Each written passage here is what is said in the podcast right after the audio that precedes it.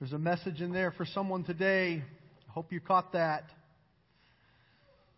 Heavenly Father, I thank you for the words that have been sung that are in such harmony with your promises. Thank you, Lord, that you work all things together for the good of those who are trusting in you.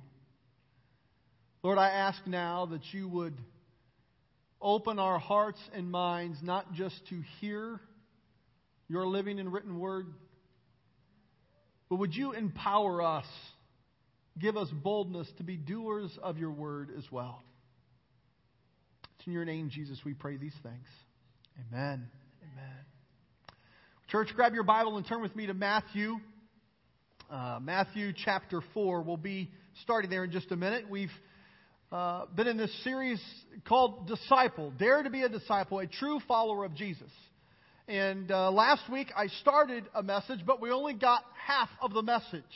It was all of what we needed to hear for that day, but it was only half of what uh, this message is. And so, uh, for those of us who've had seven days between this week and last week, which I think is all of us, we've had a lot of life that we've lived. We may need a quick reminder of where we have been, and maybe there's been a few that have uh, were gone last week or not able to be with us last week. And so, by way of review, I'm going to go through real fast where we have been. And we started with this verse in Matthew chapter 4, verse 19. Jesus says, Come, follow me, and I will make you fishers of men. We talked about how it's a very short sentence, but a powerful word from Jesus that is calling out to us and has great implications for us today we looked at what does this deal with this phraseology of fishing? I mean, is this just a happenstance? Was Jesus just looking for some kind of broad explanation and just thought fishing would be a good thing to, to throw out? No, I believe Jesus was very intentional with this phraseology of being a fisher of men. He was talking to professional fishermen. Remember that? And when he was talking to them, he said, You know what? What you have identified yourself with, what has been your occupation, what has been your field of expertise, what you've been about, I'm going to call you to something different than that.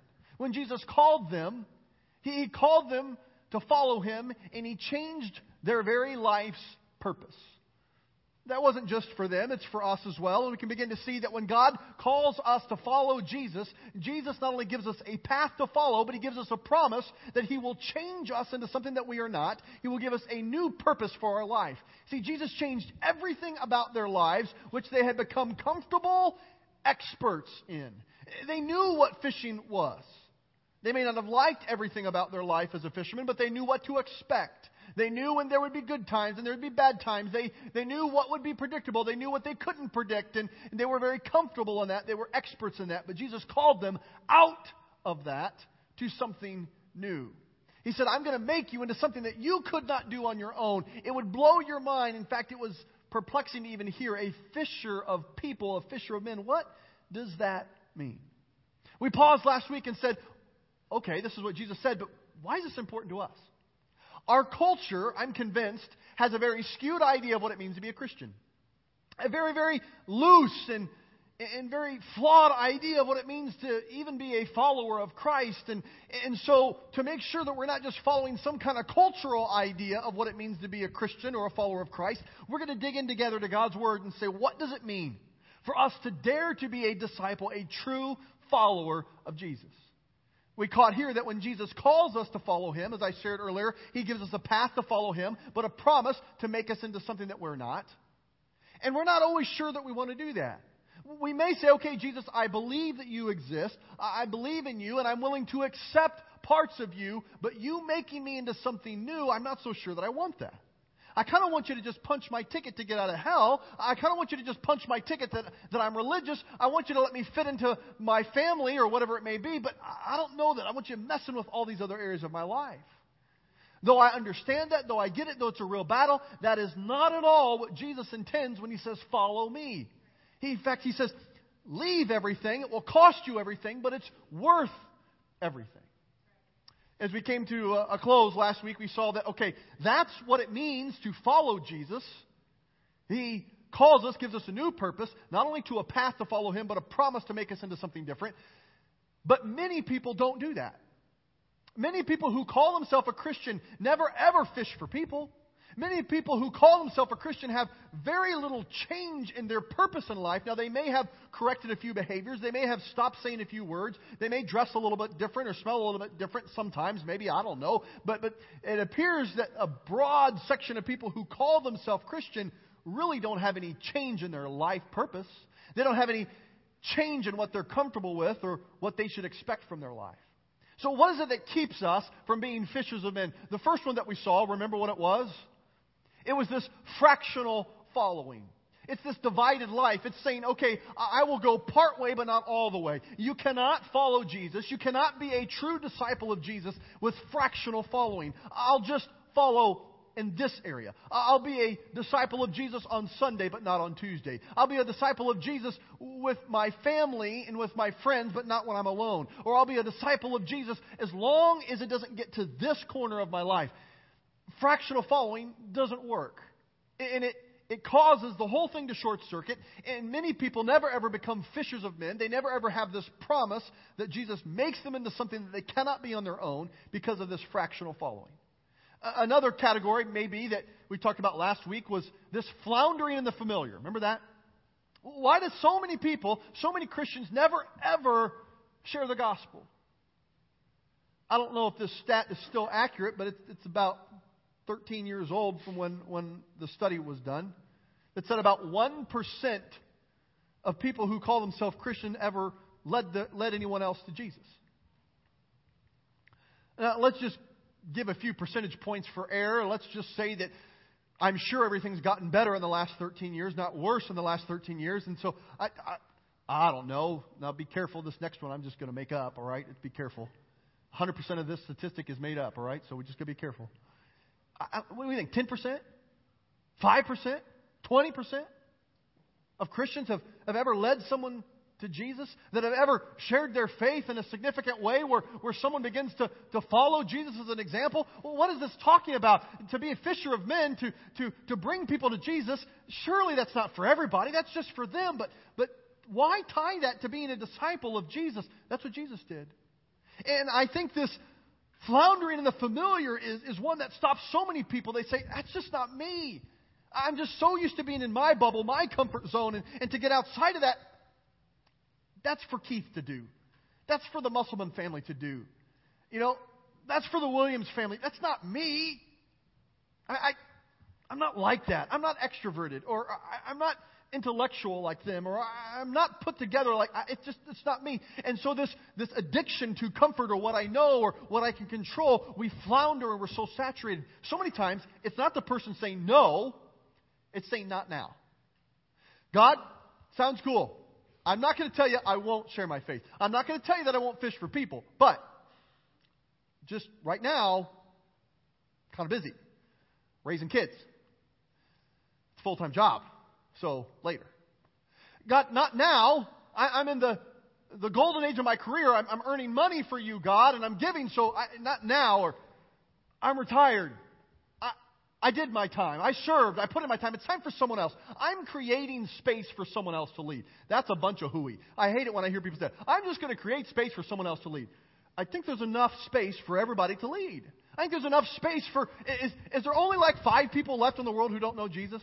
Is there only just like a little bit of ministry left that we've got to take turns? You know what? I'd love to bless you with the opportunity to minister today, so I'm going to stop ministering so you can minister. No, no. This is silliness that we tell our stuff. So floundering in the familiar can keep me from that. And finally, this is a huge category. The net just like encompasses so many other things, but um, it just it is flat out fear. I'm just afraid of what it will cost me. I'm afraid of what people will say. I'm afraid of the unknown. I don't understand it, and I'm afraid of the things I don't understand. All these things can stop us from this. And we stopped right there, and we were thoroughly depressed in God's Word, and I said, it's time to go home. Wasn't that wonderful? But as I promised last week, God wants us to look in His Word not at a set of exceptions of what He did for one or two people or one period of time that He never ever does with anyone else or He never ever does ever again. No, no, no. It's a book of examples of what He has done, what He is doing, and what He will do again. So here's what's going to happen we're going to look at a passage of Scripture in Acts, and we're going to answer this question what, what could it look like for a true disciple, a follower of Jesus, to break free from some of these things. I'm going to speed up my talker, so I need you to speed up your listener, okay? Your knob is right here by your ear. Just turn it up. If I'm talking too fast, well, if you think that, that's wrong. You're listening too slow, okay? So we're, we're going to speed up together, giving you a heads up. Now, for those of you who have a personality like mine, you kind of have to have all your ducks in a row. We're going to go through this little section pretty quick, okay? Read the scripture, go through the section quick.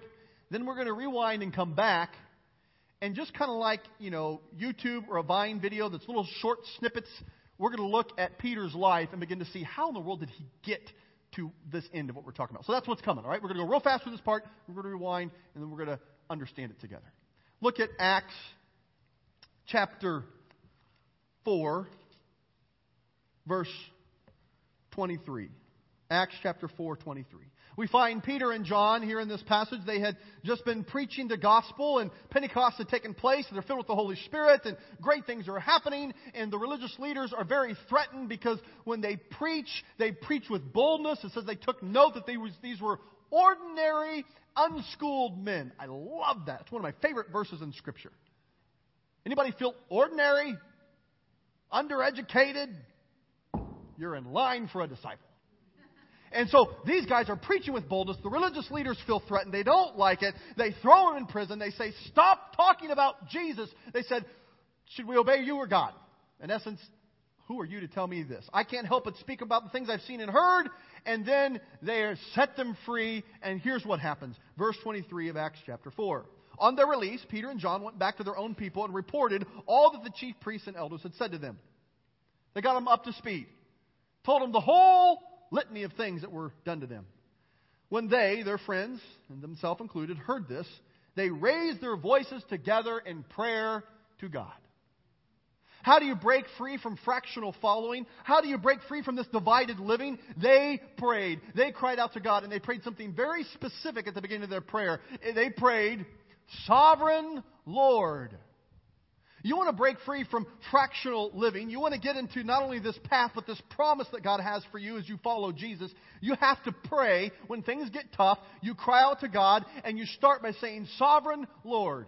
This isn't just a like opening an address to sign on to a prayer. This is saying, You are God, I am not. You're in charge, I am not. Things look really bad here, but you know it. In essence, nothing, as you read on in those verses, Nothing that's happened here, God, is a surprise to you. Who are the kings to say they're in charge? Who are the, the people to say that they're in charge? You are in charge. You've allowed these things to happen, and so they pray, and they pray, Sovereign Lord. There's a key. We're going to come back to that of breaking free from fractional living. We need to start by saying, You're in charge, God. I'm not. In everything, not just part, but in everything. Let's move on to the next. How do we break free from floundering in the familiar. What, what could it look like? Here's how it looked like for Peter and John. Look at Acts chapter 4, verse 28. They continued praying. They did what your power and will decided beforehand should happen. That was their prayer. In essence, Sovereign Lord, you're in charge. They could only get away with what you allow them to get away with. Look at verse 29. Now they're getting to the point of their prayer request here. Now, Lord, consider their threats. What were their threats? Do it again, we'll beat you up. Do it again, we'll throw you in prison. Do it again, it's going to look bad for you guys. Lord, consider their threats, and what did they pray for? Enable your servants to speak your word with great boldness. You want to move from floundering in the familiar to break free from that. Friends, often we are asking for a retreat when what we need is an advance. You know what we do? As soon as times get tough, we say, Oh God, consider the threat. Take me out of the storm. Liz, just sing about it. And I'm not making light of your pain or your trouble. I'm not saying that, but I'm saying, heaven help us. Could we not see that sometimes these challenges are God's mercy in disguise? Well, why would He disguise them? He didn't. Our eyes are fixed on something else. If we could see what He would see, we would welcome that challenge, that thing, what it does in our life. But we begin to see that sometimes to break out of this floundering in the familiar, we have to pray, God, I want your will over my will. Consider their threats. God, they arrested us, put us in prison. Our name was in the paper. It was so embarrassing. Our credibility as disciples is threatened. They've, they've got a mark on my, my rap sheet now. I've got a rap sheet. I'm a disciple with a rap sheet, God. This is so bad. No one's going to listen to us. God, would you please tell them to stop it? That's what they prayed. God,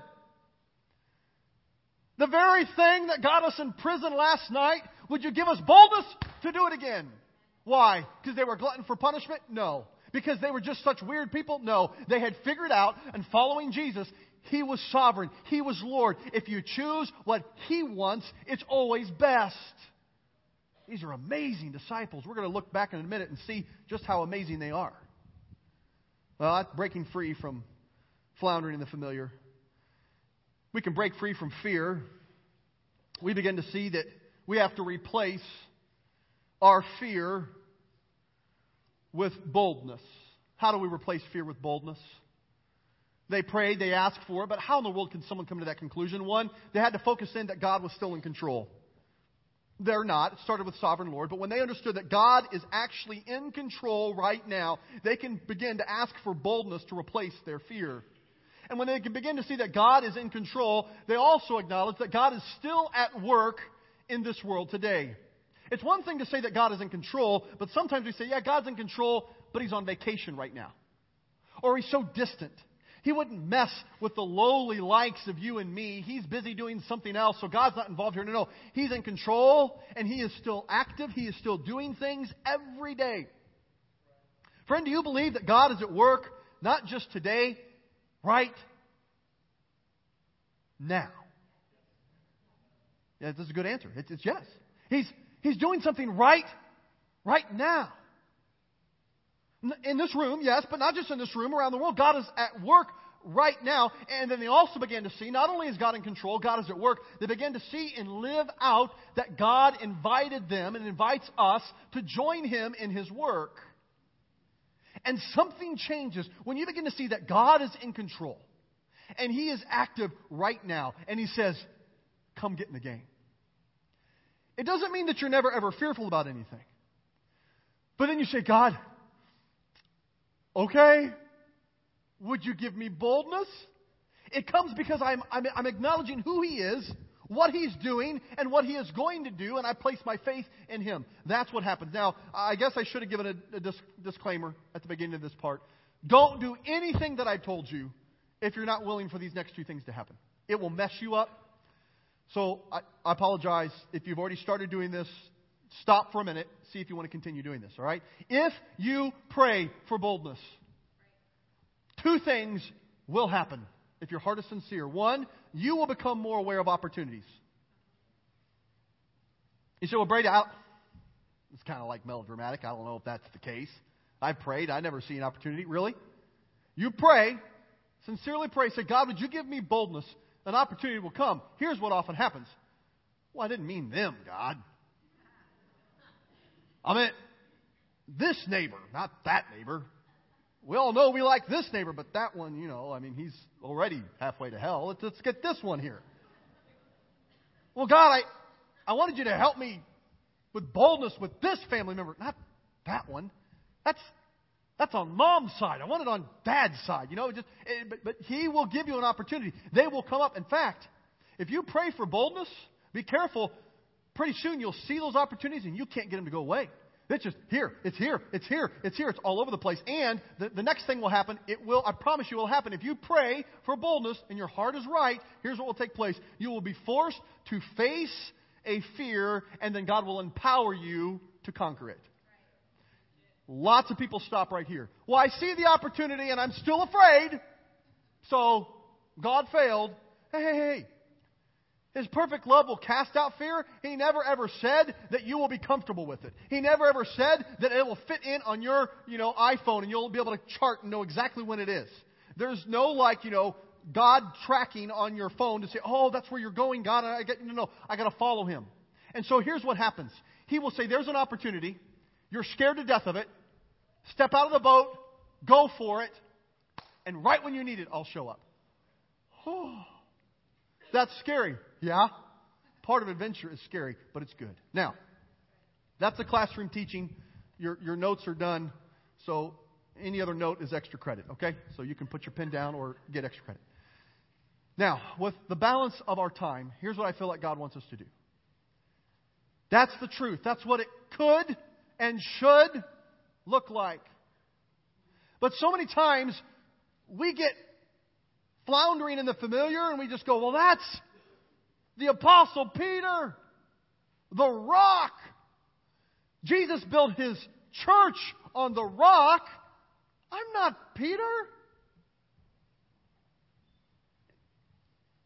I think what you're saying is true, Brady, but just maybe not for everybody. Hey, if you're a Christian, you're a carrier of the Great Commission. If you're not a Christian here today, you are welcome here. This is an awesome place to come check out God. You can come and check Him out. You are welcome here. We love you here, but we just can't shut up about speaking about the things that we've seen and heard. Our God is real. He is alive. He's doing things now, and He's inviting us in on doing it. And we just want you to get close enough to see it. You don't have to choose Him for me. Choose Him for yourself and what He's going to do. But friend, if you are a Christian, He will make you a carrier of the Great Commission. Let's go back now and like, you know what a Vine video is? Anybody like the seven second videos? Okay, a little short. uh, Carrie, is that still happening? Vine video or is that dead? Okay, very good. I should have asked you guys. Very good. We're just going to look at some real quick snippets of real life things that they're going to help us. Now, take your Bible. You need to have a Bible in front of you, okay? If you don't have a Bible in front of you and you see one in the row, grab it quick and claim it as your own and just make that person feel like they forgot theirs. No, don't do that. It wouldn't be good to steal a Bible. You can take your phone. You can like flip through it if you're good with the phone. If you don't have a Bible, talk to me after. I'll make sure you get one. Um, I want to encourage you to have one. You'll, you'll need it. Now, don't feel guilty if you don't have it. There's a thousand reasons why you may not have yours today. You left it in the car or whatever. But if you have it, I want you to actually see this in your Bible on your phone so you can begin to see, I'm not making this stuff up. It's right here in the Bible. Either we believe all of it or none of it. Matthew 4, 19. Matthew 4, 19. We started there. I'm going to go the sentence ahead of that, verse 18. Here's what it says. As Jesus was walking beside the Sea of Galilee, he saw two brothers, Simon, called Peter, and his brother Andrew. So we find Peter's here. They're casting their net into the lake, for they were fishermen. We just talked about how their profession was fishermen, remember? Okay? This is in God's Word. This is what God's Word tells us. Then, what happens? Jesus says, verse 19, Come follow me, Jesus said, and I will make you fishers of men. At once they left their nets and followed him. We find this, this account. Jesus is calling Peter to a path and then a promise. Follow me now. It's going to cost you everything, but it's worth everything. And I'm going to give you a promise. I'm going to make you into a fisher of men something that you're not, that you could never do on your own. I will change your purpose of your life. That's what we've been talking about. Now let's let's let's flip a few pages to the right. Okay. Uh, now I want you to turn to uh, Matthew chapter 14. In uh, Matthew 14, we find here that uh, Jesus is um, with the disciples, tells them to go ahead, goes ahead. They're in the boat, cross the lake.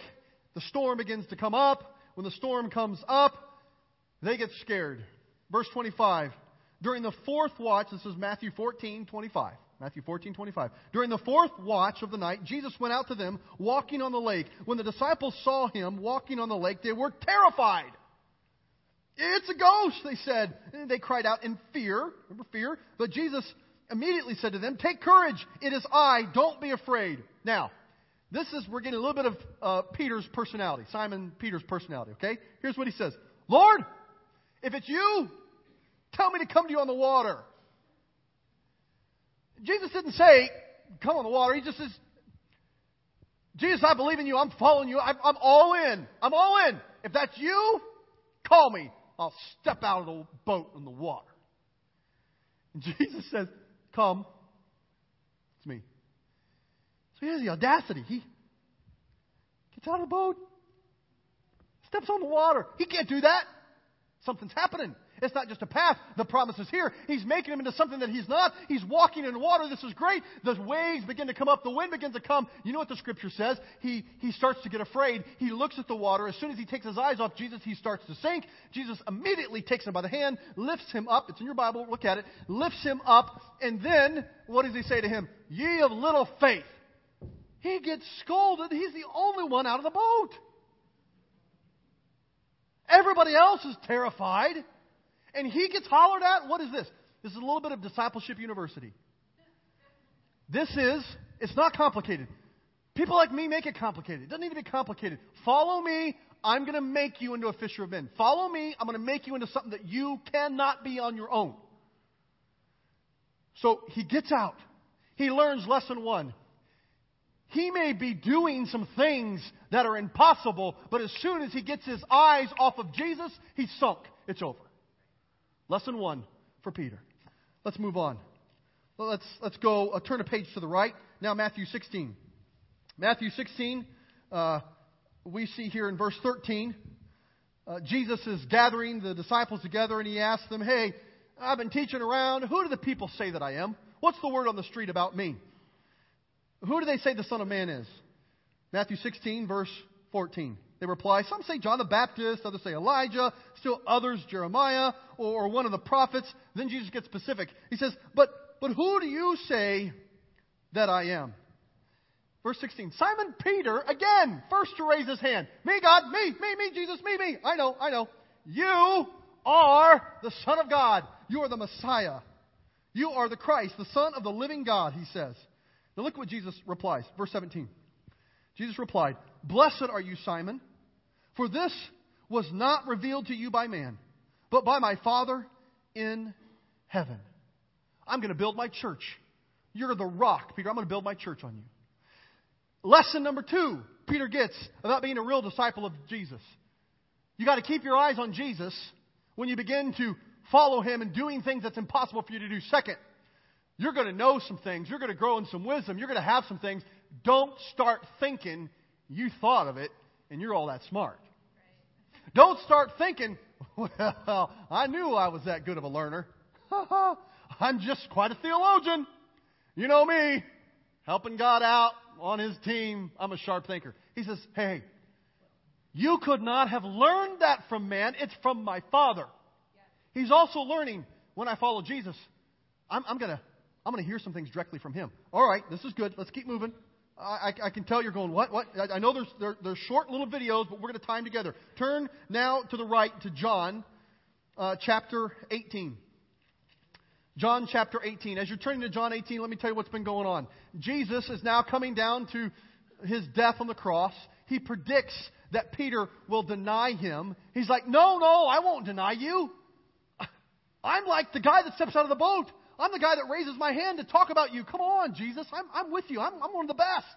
And he predicts that he's going to deny him. And then now Jesus is arrested. And so Peter, no doubt, with this prediction of his denial, is going to show what he's made of. Look at John 18 uh, and look at verse 10. Jesus is arrested. They take him. Then Simon Peter, John 18 10, who had a sword, drew it and struck the high priest's servant, cutting off his ear. So here's the picture. Here's a little video. Jesus is being arrested, and he, he chops off his ear. He says, Hey, I can take care of it. Jesus says, No, you don't get it. Peter, don't you understand? You don't get it. Then we begin to see that Peter denies Jesus. Verse 15, verse 17, verse 25, 26. Three times Peter denies Jesus. They say, Hey, I can tell by your clothes, you're one of those people who follow Jesus. No, no, no, not me. Not me, Jesus.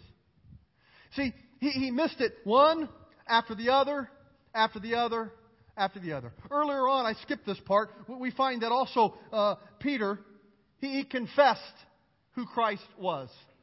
He said, You're the Christ. And then after that, he said, You know what? You're the Christ. And Jesus says, Well, let me tell you, I'm going to die, and I'm going to. I'm going to be suffering at the hands of the religious leaders.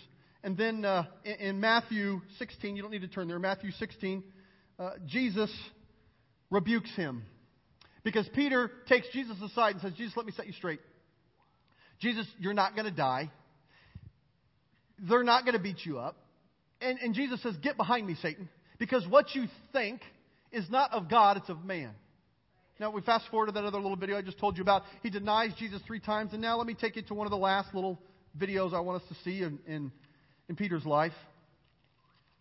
Turn now to uh, John chapter 21.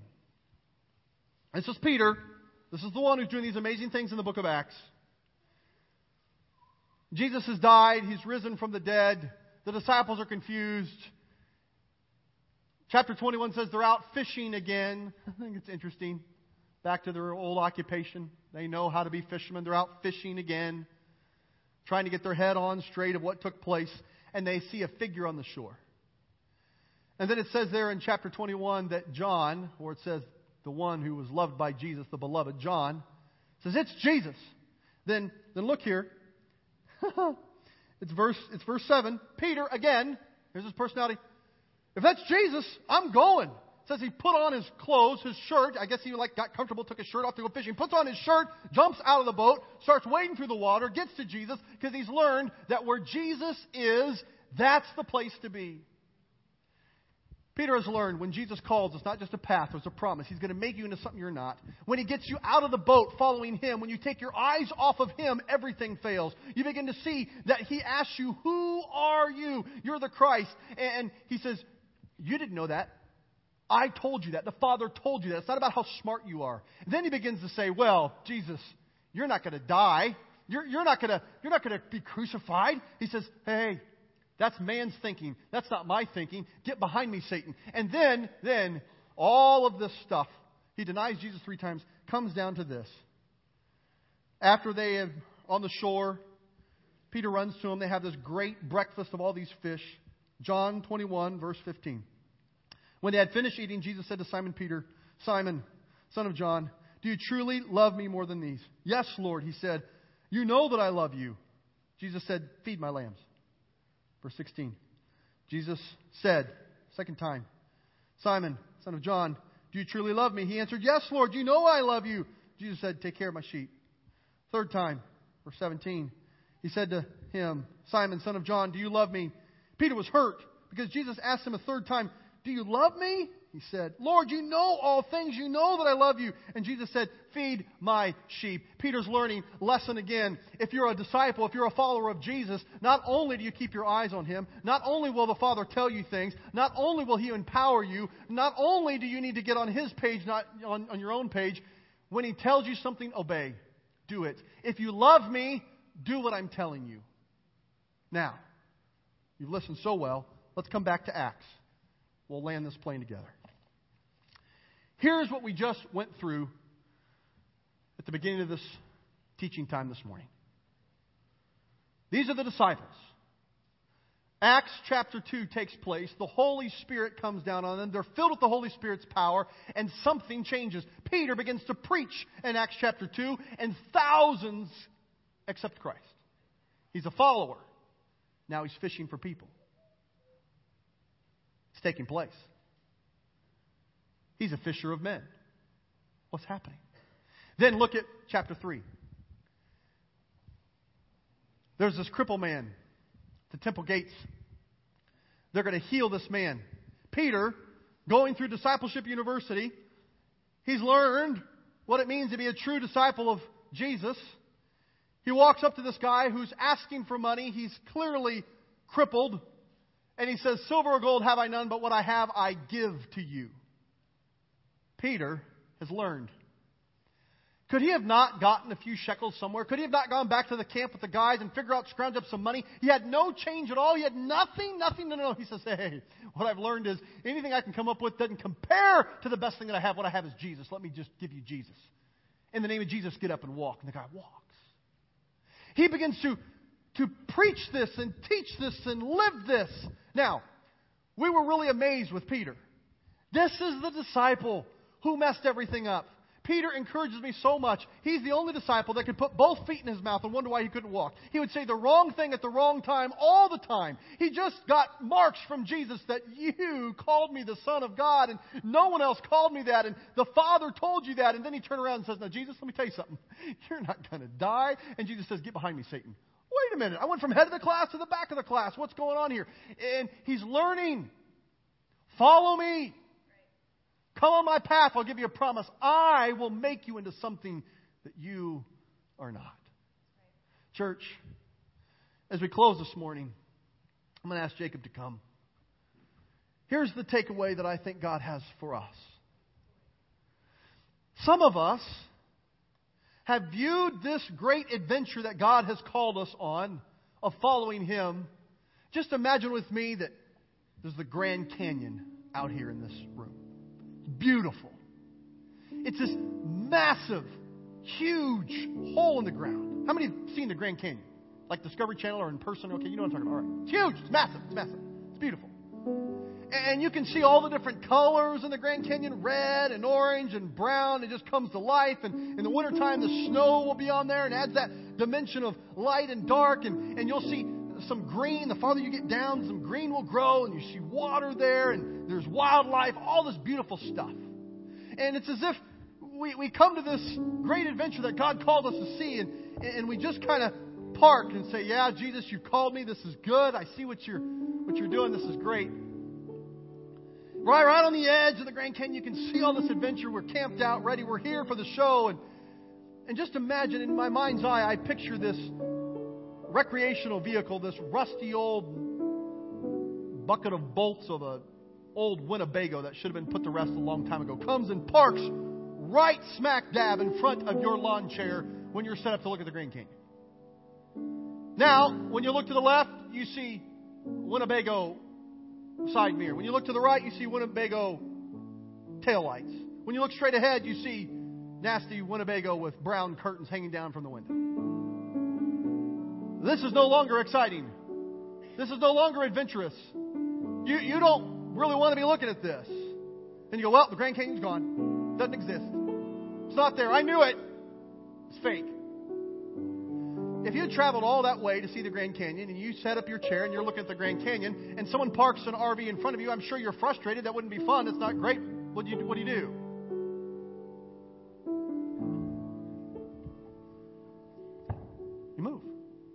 But, but for so many of us, we've sat down and the enemy will bring anything to park in front of you so you can't see it. And for so many of us, is parked right smack dab in front of us is a father or a mother who was less than godly and it's a broken relationship. And when Jesus says, come follow me, this great adventure, you go, I don't see it. I see hypocrites. That didn't exist. Move around it. Well, that's a it's a real Winnebago. It's it's rusty. It's right there. It's it's a big deal. I'm not saying it's a big not a big deal. I'm just saying behind it's a bigger deal. And, and so let's not lament this too long. Move. Some of us, cancer drives up, parks right in front of your view. An illness.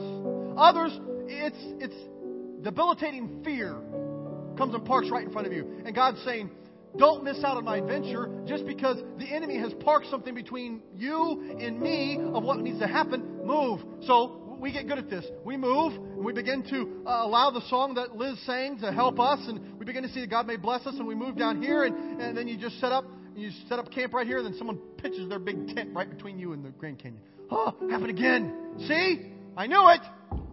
Grand Canyon doesn't exist there. That does.